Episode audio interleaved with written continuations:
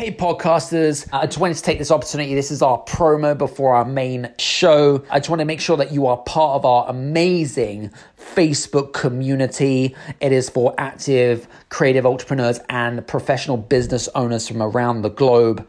It is not one of those spammy, it's all about me type of sales groups. This Facebook group, I actually created it to help build relationships, strong relationships and conversations. But more importantly, you can also plug into some of our special events and get invitations. But it's just a great, great tool. And everyone comes from a place of value, which I absolutely love and endorse. So listen, guys, if you're not already part of our Facebook community, make sure that you go to www.facebook.com okay, forward slash groups, forward slash become a game changer. All right. Uh, I'll ask you for a few questions and make sure that you do that right now. Pause this audio, okay? Uh, go to the Facebook group and uh, introduce yourself and look forward to seeing you in there. Take care. Bye. This is the Game Changers Experience. Deep dive conversations with leading business disruptors, Olympic athletes, celebrities, entrepreneurs, and influencers from around the world. This show will teach you insights about the winning principles in mindset, productivity, marketing, branding, entrepreneurship, business strategy, and more. Hosted by Productivity Authority, business strategist, former elite athlete, author, and public speaker, Adam Strong. Hello, everybody, and welcome to the Game Changers Experience podcast with myself, Adam Strong. And today we have on the show James Roberts, who is. And now, let me just give you a little bit of a backstory about what James is, because James was born with a congenital disability called femoral dysplasia, which is basically means that the femur bone has not grown. Uh, so it's a birth defect by by trade.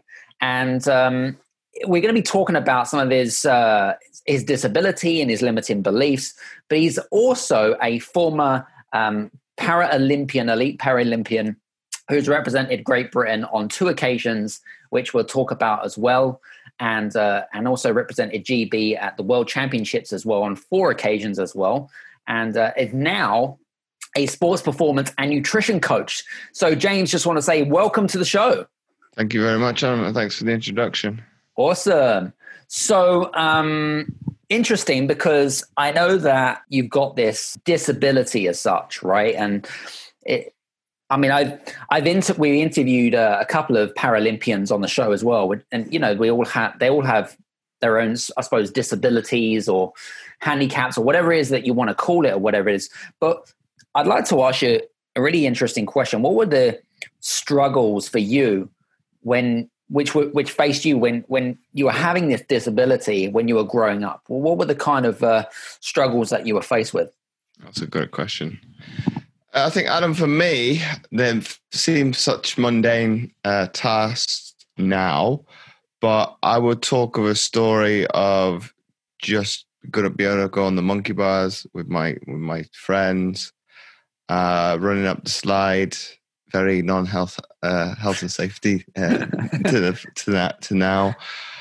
But obviously, those things I wanted to overcome because it seems so simple now as an adult, but they were a massive hurdle to overcome as as a six, seven, eight, at a push, maybe say 10, 11 year old.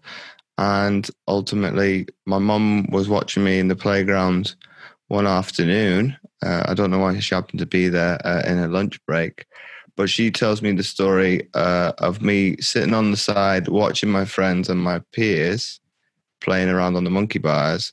But you could see the the cogs moving in my head as how am I going to overcome this struggle and to be able to do something that the others that guys are taking uh, not for granted, but ultimately they don't have the as much as the difficulties that I faced and still do to this day of they've got uh, well they've got the use of all their limbs so ultimately in the space of probably two to three days I'd accomplished getting on the monkey bars and ultimately now as, as I speak like that that's not a difficult task mm. uh, running up the slide probably took a little bit longer but once I did it, it was a massive accomplishment. Uh, did I put massive amounts of holes in my in my clothing? I don't remember if I did, but ultimately it was a sacrifice I was willing to make.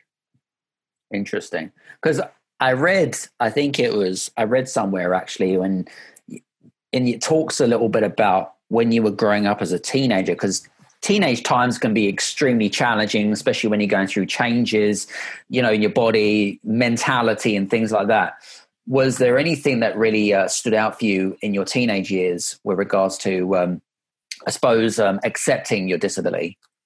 That was probably the most testing time of, of my entire life, if I'm honest, because as you as you mentioned, it's testing times for anybody. Uh, I think, especially for me, it was trying to see where I fitted in within society, uh, social groups, um, high school. Because I grew up in a in, in a military environment, it, mm. I was in the American school there, so it's very.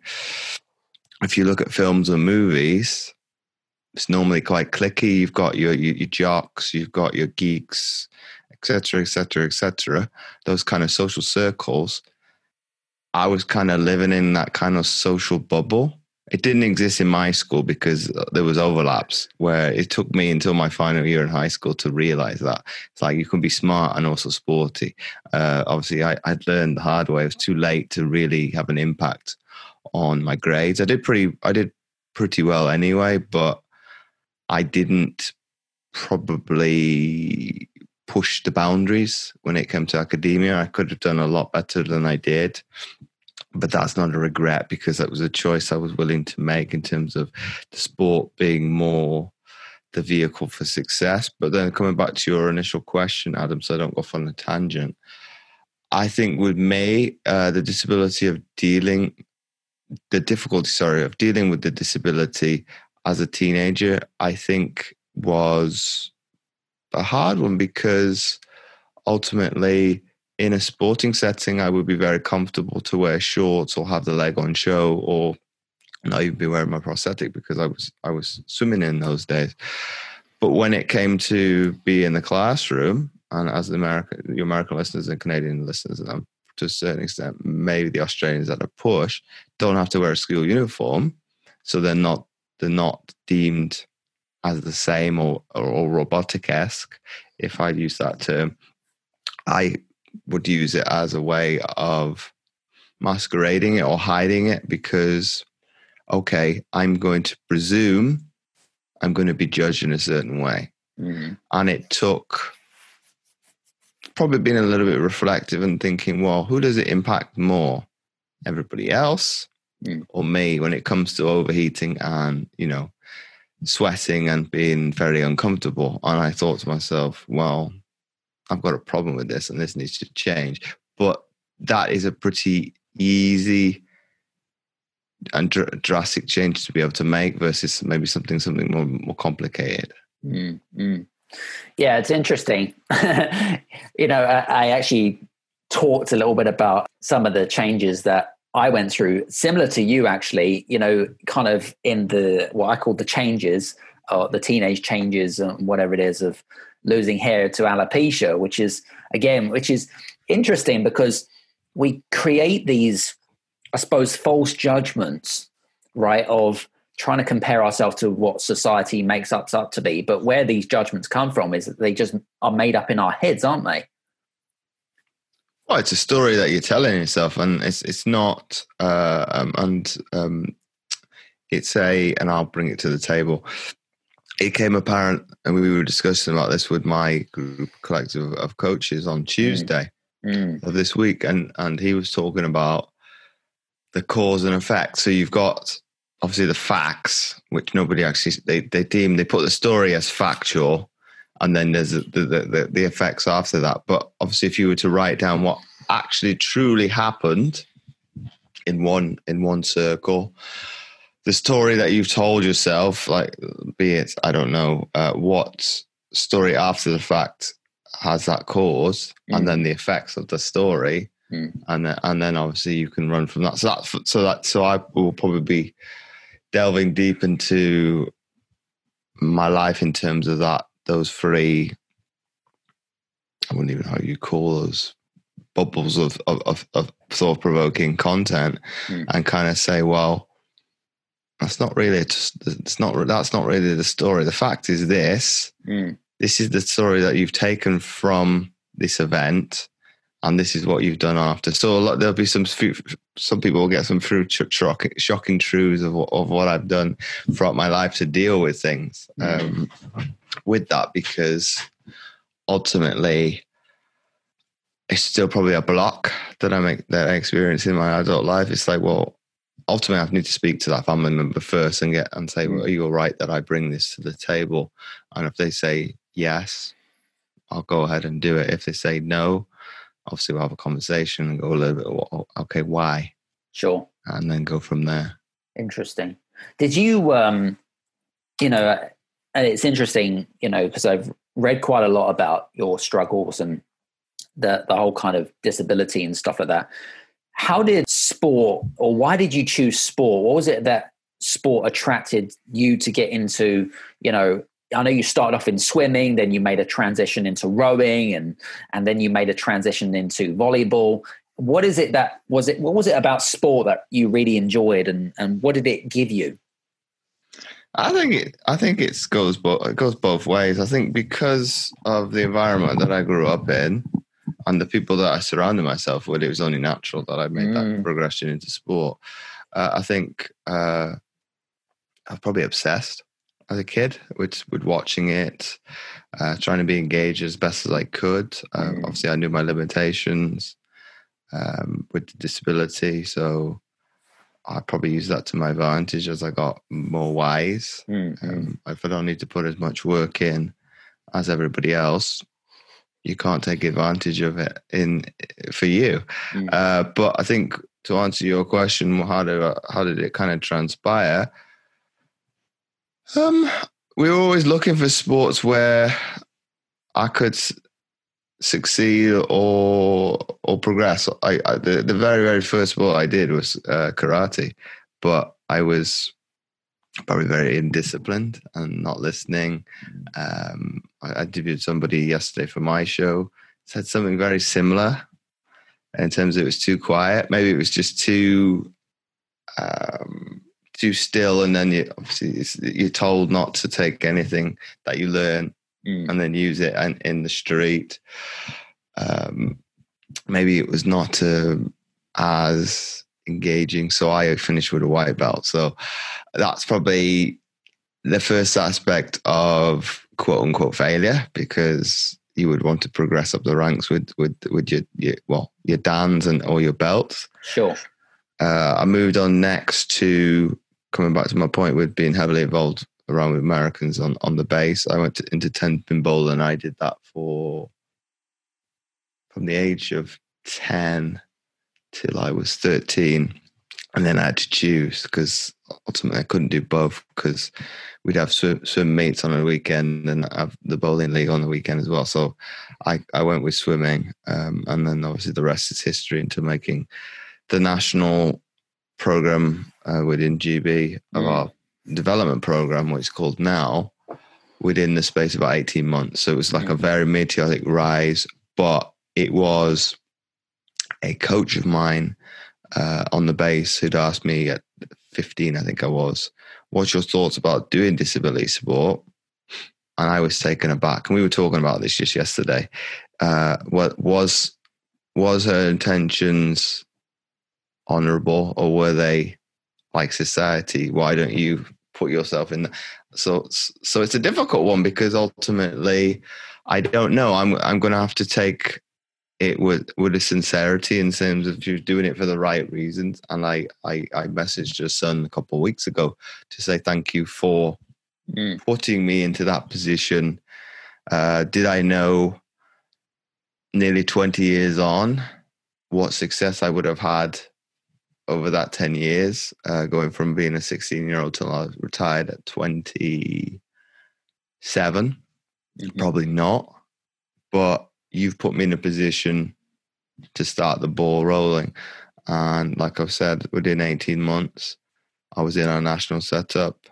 Um, I, I very had very much a supportive family. Mm. Uh, went, it would have been that summer of 2002, came back over here to watch the Commonwealth in Manchester. mm-hmm. and that's kind of what really sprung up my career into into you know fifth gear in, in terms of we're, we're going somewhere.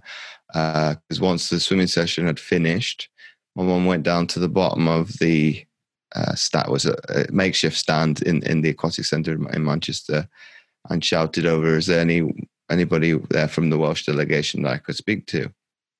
Uh, the head coach, the then head coach, came across, spoke to us. Obviously, I was about, yeah, been 16 by that time. I'd started swimming at 11. He said it was you started too late in your career. Okay. I took that personally because like, well, I'm going to prove you wrong that I don't have to start at six, seven, eight years old. Mm.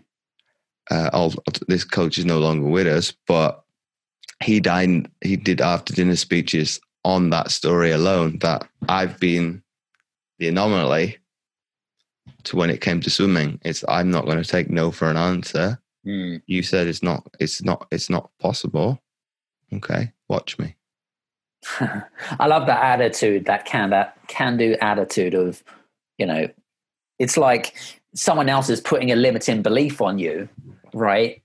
Because the way that they have, I don't know, maybe trained other athletes and they started like what like you mentioned, at the age of six, seven, or eight, or whatever it might be. Do you know what I mean? So they've kind of created this condition, but then that condition they've kind of rubbed them on yourself, and then you, you're like, and then you give them the, the resistance, which I kind of love that, which is kind of cool. But I want to talk about actually limiting beliefs because did you ever create limiting beliefs? You know, whether it be in your athletic career or you know just life in general when and how did that really affect your mindset Ooh, that's a great question, Adam. I'm trying to think of ones inside sport because then that would be slightly different, and it's it's something that's exclusive to you. Sure. Um, within sport, limiting belief, swimming probably because ultimately, uh, all my coaches would say, and this is uh, crawl or, freestyle, however you want to to define it. Right. And mine always look nice on on the surface level, nice and pretty, but not very effective. Uh, so ultimately, if if if I would have been allowed to to progress after I was dropped, which my then coach wanted to do anyway, I was a little bit hesitant anyway because it's like, well, I've, I've fallen by the wayside. I I don't feel it right to take up your time. Um, so he wanted to go back to basics with with most of my strokes and, and break it down to the raw thing and then build it back up. Mm. Uh, I jumped in the pool probably the first time oh, about two years ago, and I hadn't been in. I was I had set foot in a swimming pool for a push. We're taking a good eight years. Wow. So it, I, I don't know what it was. It was because it was the day to day grind for from the age of 11 till I was 19, mm. I probably probably hated the sight of a swimming pool. But even even to even to do anything, you know, um, family orientated. Like now, I don't I don't want a swimming pool at the hotel. Mm. Um, I, I, I, I don't I, I don't know what it was. I guess because of possible anim- animosity towards myself where you hadn't quite accomplished the goals that you set out. That's the first sport you did. So mm-hmm.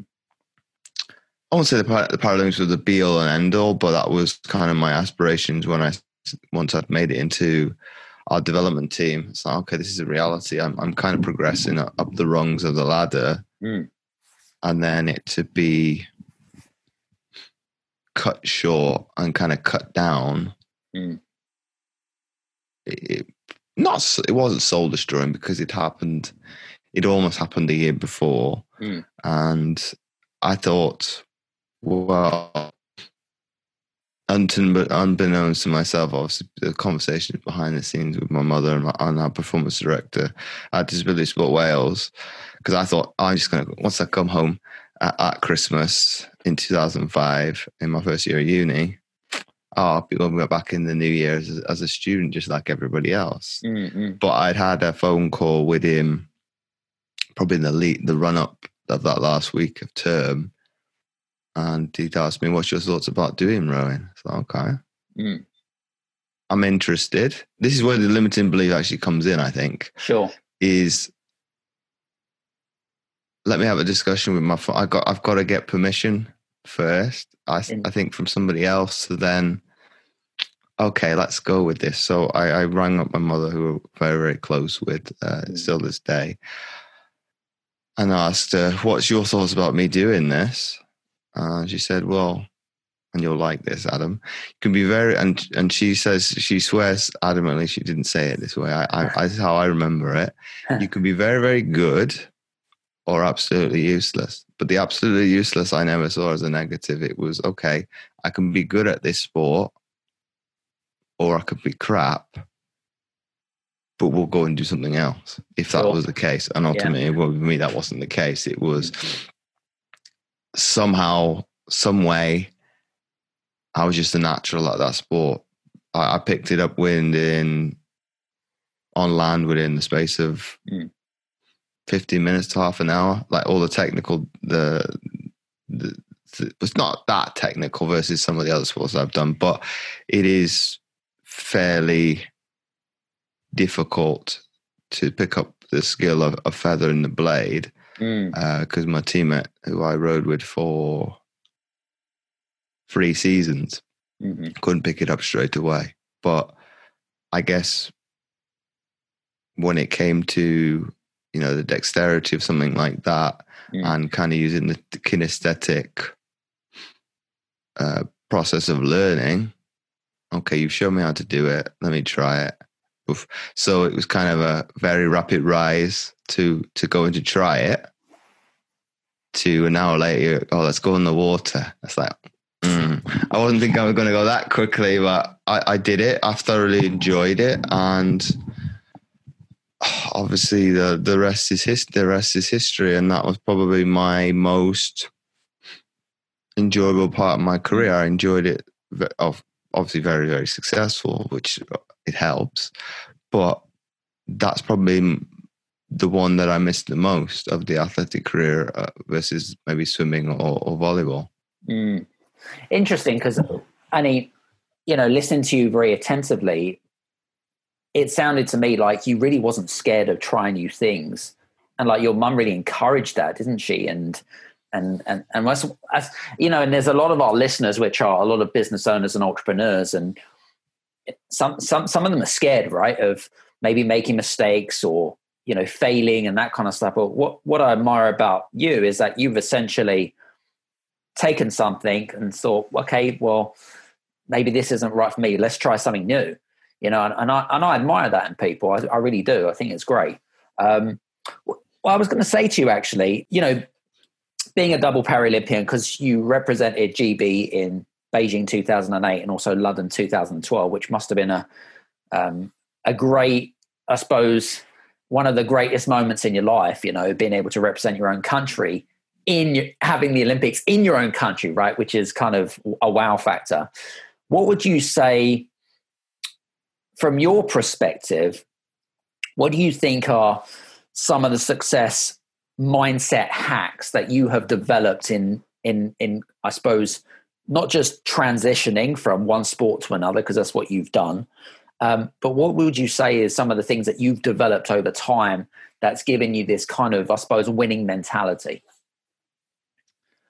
I wouldn't say they're hacks because ultimately in sport, it, it's a mindset that you don't really look at the negativity. And you bringing up a, a poignant point that business owners and entrepreneurs have this fear of rejection and Mm. I, I I I struggled with that when I went into into business because, and I'll be honest with people, a lot of these things I have to remind myself that you've got the skill set to do this. You you you've tried and failed. You've tried and succeeded, and you've tried and done it anyway. So ultimately, you've done all three Mm. and you thought nothing of it. It's like because of, and this is where I've had to take a reality check in terms of I've I've deemed that I've done it myself. That's ridiculous. I've had family, uh, my performance director in the background, Mm. having those, you know, even if there were subtle nudges, it's like you can do this. Mhm. Uh, I talk of a story of my swimming coach that we were talking about. Once I had made the games in Beijing, he said to the first thing he said to me when he saw me out there was, "You've now fulfilled your potential that I saw you with you that you had in swimming." It's like, okay, and I took that on board and ran with it in my rowing career, and ultimately nothing, nothing was good. I had the setback of of obviously losing the final trial before selection in for Beijing, Mm. but I had to make the ultimate decision of I was kind of given an ultimatum for that. You either move up to Caversham to the Reading area, I become full time and you come under our guidance, or we go with the other person. So I was willing to kind of completely bin off my university, even though we're almost at the end of the year. This is about Easter time. So a lot of people are very I think my family, when I told them that, they're very shocked. It's like, James, you can't do that because what happens if you do, if you don't do it? You've got no backup. Mm. Uh, so, unbeknownst to me, in the behind the scenes, Sport Wales and Swansea University, where I was studying at the time, were in dialogues to okay, what can we allow James to be able to do so we can obviously do aspire to the pinnacle within Olympic or Paralympic sport. Um, so I'm one of the very much advocates of, you know, even marketing the university. It's no big deal. Okay, it's not the university as a whole, but it's not the, my sports science department that has allowed me to, a sense, up sticks and move about 100, 150 miles away from the university and do it remotely and just come back for, I think, a group presentation and my exams. And that was it.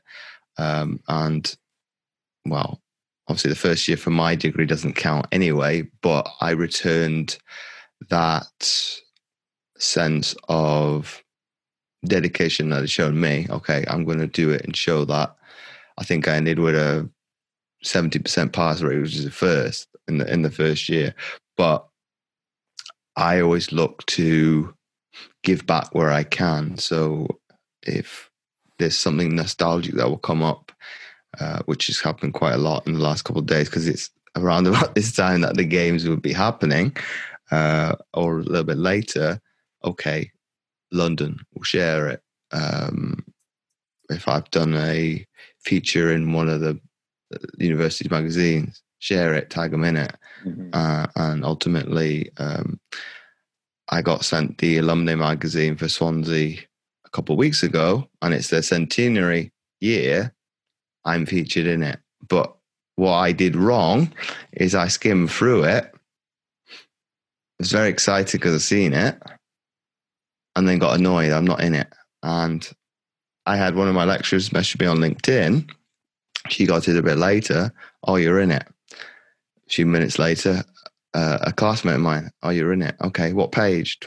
And I felt awful. I'm thinking I passed judgment straight away because of well, everybody's in there from Olympians to you name it. Uh, there's a few people that I'm quite surprised. I've probably not looked hard enough, but it's nice to be recognized in uh, like 100 years of university because there's probably like hundreds of people Sure. that they could have added in there. Um, and then there's people that have, have not not been in. So there's, there's different people within society. Uh, there's even the founder of Starling Bank that actually, I didn't know this that we've gone to that university. There's quite a lot of different people within it, different industries Mhm. uh, and there's can, can, they've got their own social media. Um, I, I'd call it a bit like LinkedIn, but it's for the university. So I'm utilizing that to make connections uh, as well for bit for, for business purposes. Sure. But coming back to your point that you talked about hacks with with mindset, I think because of it being such a positive environment, you never you don't really second guess your doubts. You'll be okay. Mm. It's come up. Let me not dwell on that because I don't want it to become a reality. Mm. Uh, and I was asked once I'd make made the team for for for Beijing, and this was about 100 days out. And the, my teammate asked, but she's obviously no longer with us. she said, "Well, why not? Why not so excited?" And this is where the pessimism comes in with the family. It's hundred days to go. Anything can go wrong. So I want to be put in the work day in day out. And I think the only t- time that the excitement actually really hit in for me, Adam, was the day we were flying out. It's like, oh, it's it's finally come.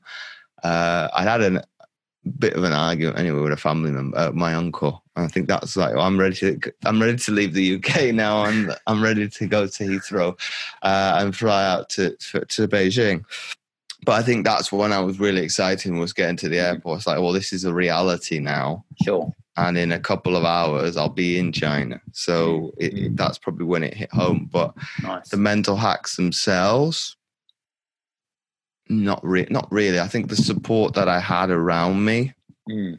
would, I think, cultivate some of that. If I, if I was down in the in the doldrums, it would be that would be the lot of the pickup. So a lot of those things I probably had to learn after sport to be able to facilitate adversity because no, I was I was lucky. It was never something that I had to deal with, or the rare occasion that I had to use external motivation. That mm. was the kick up the ass. It would Makes be. Sense. It was more those things that was probably more external than me creating it. But I think now that I'm in business, I can't use external motivators to, to motivate me because that's that's me trying to use my contemporaries or comparison to get the best out of me. And ultimately that's not going to serve you any good because if you start comparing yourself, most of the time it's going to go the wrong way because it'll be, well, why did I not have that success? And that everybody knows that's a downward spiral from there. And that's something I've had to learn to be more internal with my motivator. If I do compare, it would be okay. How did they get that? Okay, let's park that. They don't exist. How do I re engineer that back for me from where they're at to where I'm at? And what are the things I need to implement to be able to do that? And that that's probably where competition comes in. It's like, well, okay, I've liked what you've got. Now let me do the same thing and then surpass it. Makes sense. What I was gonna um so basically, what you're saying is get yourself a, a good team, surround yourself and surround yourself with the right people, with the right environment. That's going to basically give you the platform to in to help you propel and move you forward uh, for success. Correct? Yeah, that's what I. That's what, what that the, the, saying goes: surround yourself by the five influential people. Be it if you want to become rich, surround yourself with richer people. Exactly. I say all the time to all my fellow peers and uh, my fans out there, right? You know, surround yourself with who you become. Um, I was going to say to you, this is a, a I, I really thought about this question and, and I, and, and I'm hoping that you're going to give me a fantastic answer. I know you will anyway, but I'm a big believer in, of getting into the zone, right? And, um, uh, you know, and, and, and kind of setting conditioning yourself right whether it be for in your athletic career you must have got into the zone many times to condition yourself to for an event or whatever it might be what does the zone mean to you and how did you practice to get into the zone Oof. Try and give you a good answer now, Adam. Um, for me, the, to get into the zone in the athletic sense would probably be music was very influential because I, and I'm, I I try and listen to it now, and you think, "Gosh, that's some angry music," but ultimately, that's kind of the energy you would use with within sport. It's very dark if you had to explain it to somebody outside of that environment because you're trying to become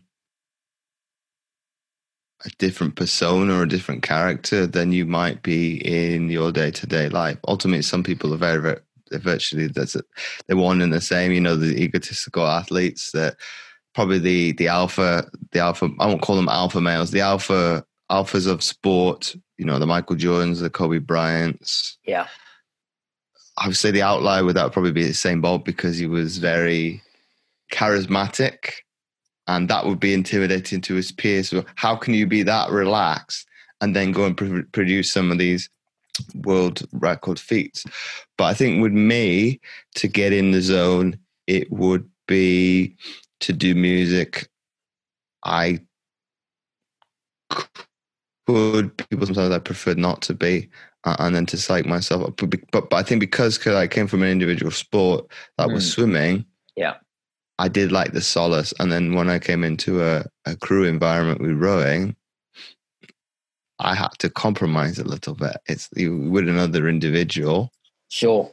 So it, you've got to be able to to communicate communicate better. I think I once I once I got to my last season with in the program, I probably got back. I was very good at that, but I was the most, I was the more established figure in the boat by then because I'd done uh, 2006, 2007 World Championships, uh, the, the the Paralympics in Beijing, and that was their first. The, the other crew member that came in, mm-hmm. that was mm-hmm. their first season. So I was the senior figure, and we did have a discussion with the coach that well, should I not go in the stroke seat because I got the experience and blah blah blah. But he said, well, let's use your experience a different way and do it that, and you'd be in the bow seat. So I obviously went, went to the coach to say, well, could we not try it this way to see what happens? Sure. Ultimately, he said he said no. I respected that and uh, went about our way. We were quite very, very, very, successful that season. I'd had my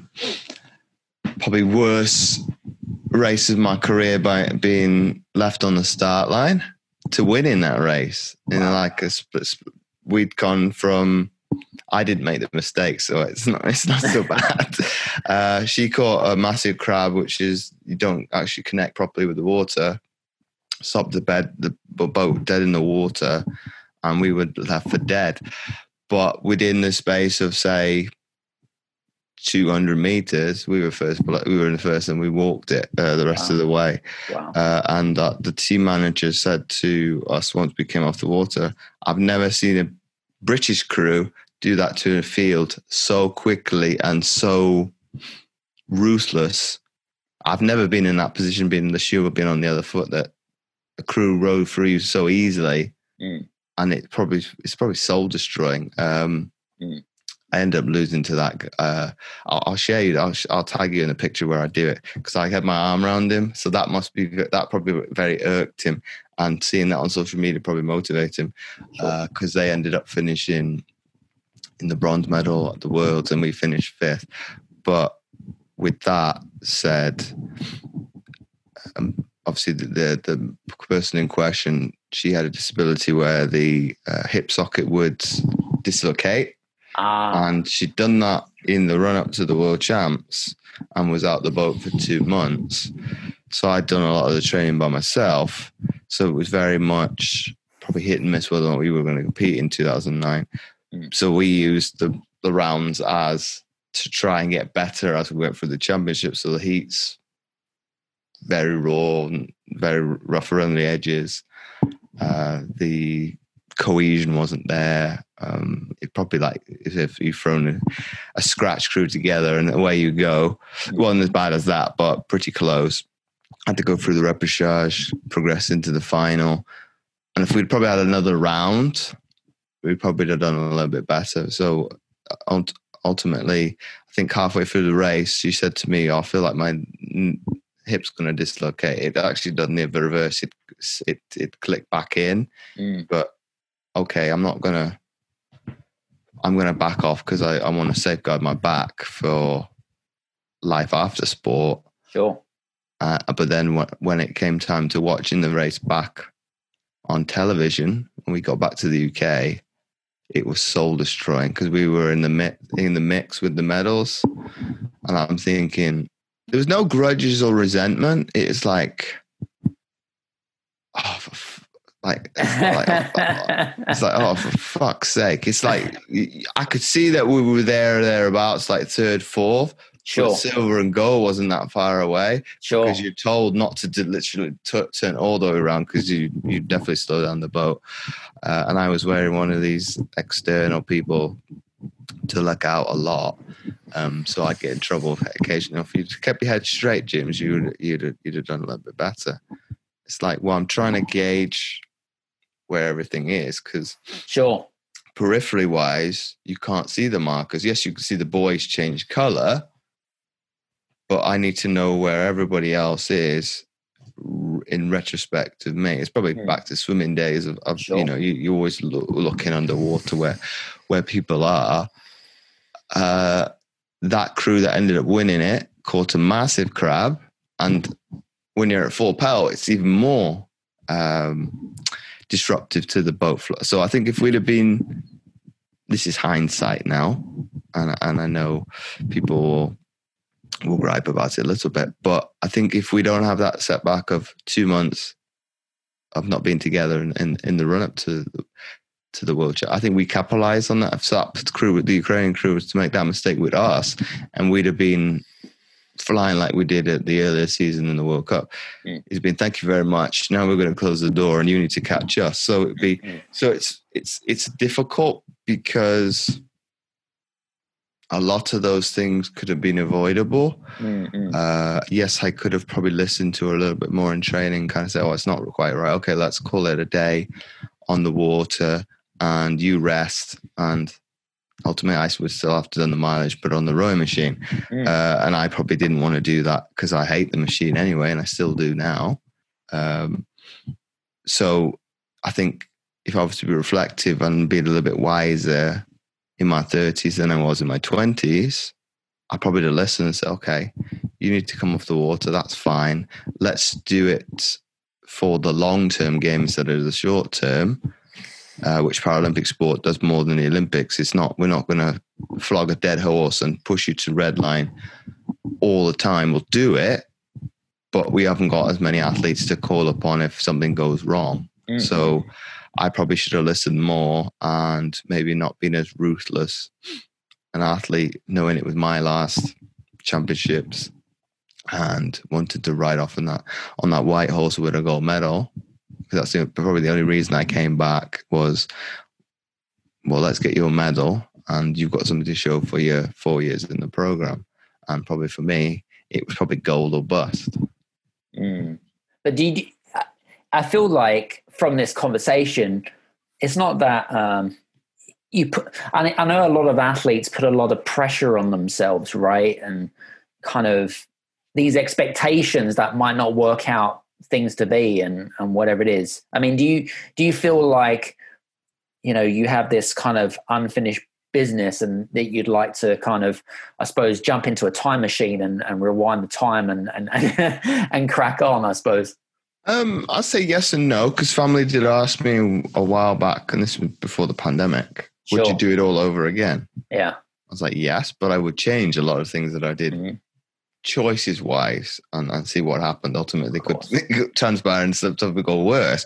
But no, I think this this the mindset of that you talk of, Adam. I think it's trying to do that into business. It's it's trying to put it into. And I use uh, Donny Boylan's quote that he, he did for for my my podcast. It's it's just a different swimming pool. You're Mm. jumping into a different the skill the skill sets that you can take from one to the other, unbeknown to you, a lot of them can can transfer. Yeah. And because of the negative perception that competition has, and a lot of people said to me that that's something that needs to go. It's like, well, no, it doesn't. It's comparison that needs to go. Competition is not a bad thing because ultimately, if it keeps me on the straight and narrow, which sport did, and I, and I didn't do, I didn't drink, I didn't smoke, I didn't do any drugs and things like that. I think as a teenager, I was very disciplined, and, and be it some things I maybe I'm too robotic, and it could almost be like it's automation, but it's me behind the scenes. Mm. Sometimes I, I, I'm definitely getting better at this. I've got to be a little bit more emotive with people. It's not creating conflict for the sake of it, to just to win an argument based on their their health Mm. because I deem that I'm right and you were wrong. If you're not ready to do that, that's that's okay. It's That's cool. I need to accept that. Whereas the mindset of sports that we talk about, ultimately, that's probably why some of it is there. That Mm. resistance, because I don't need to convince anybody to do that. No, I've got. Um, I was going to say. Um, I've got one final question I want to ask you. Actually, um, sort of a, a, a really quick answer. I know that there's in us athletes, we are extremely hard on ourselves, you know, to aspire to become better and be better. And I noticed, especially with a lot of entrepreneurs and a lot of our listeners, you know, they ha- also, some of them are extremely hard on themselves, right? And, and there's a common pattern or a common trait, I suppose, between uh, the, the, two different types of people. How important is it to celebrate your wins? And uh, how do you celebrate? That's, that's an amazing question to end on, Adam. Um, for me, it's been more of a learning curve because the athlete doesn't do it. It's okay if I win the big thing, let's make a big deal about it. But ultimately, you don't, you don't, you don't congratulate or pat yourself on the back for, you know, accomplishing a difficult split or a difficult training session. It's like, okay, it's it's part and parcel of what I do. Uh, even if it's like a training camp, this this two three weeks are going to be hard. Let me take it day by day. You know, I I, I didn't even celebrate. You know, overcoming some of those, and that is those are brutal. Mm. But I think where I've learned with having the right support within business to celebrate, you know, even the smallest win, I still struggle a little bit with that because it's like, well, it's little, it's it's insignificant. Coming back to the, you know, the the bigger picture mm. of sport versus this little micro dot. But I'm learning. It's like because it gives you, you know, that little chance chance to puff out your chest and I'm the big I am, uh, even if it's in your own house. Uh, my co- business co- mentor talks about, you know, dancing around the house if you sign a new client or something like that. It's going to bring bring you. I don't do it, but it to just talk about your win to a family member or something. It brings it into reality. Oh, I've just done that. Okay, I like that experience. I want to do it again. And ultimately, it makes the slog of entrepreneurship and business more enjoyable. Yeah, absolutely. No, no, and I agree. I think um, I struggled for many years actually. Uh, you know, you know when you just go into a, a zone of just do, do, do, do, do, and not looking back and thinking, I haven't really achieved anything, even if it is, even if I think it's insignificant, but to others, it might be like, wow, you've kind of jumped leaps and bounds compared to where you were, type of thing. And I just kind of found that kind of fascinating. But listen, I just want to say, uh, really enjoyed our show today, and, and and thank you so much for today. And yeah, I mean, it's it's been great to have you. So I hope you've enjoyed it. Oh, I thoroughly enjoyed it, and love sharing well different little nuggets and some little exclusive for your audience. Definitely. So, guys, listen. Um, was going to say, if you are interested, feel free to reach out to uh, James on his social media, and you can click on um, uh, James' social media on the links below. Uh, if you do connect with him on social media, just mention the Game Changers Experience podcast, uh, just so that he knows that where you've come from type of thing. So that would be great.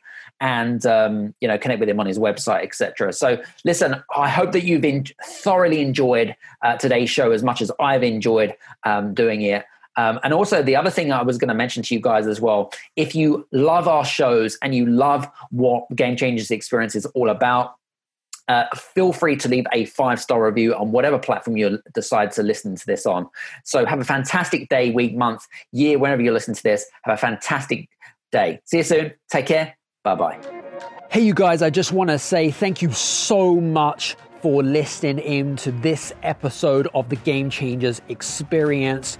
I hope that you got some amazing value, some great insights and golden nuggets that you can implement into your business straight away. I would really, really appreciate it if you could leave a five star review on the button below. Have a fantastic day, and we'll see you on the next episode. Take care.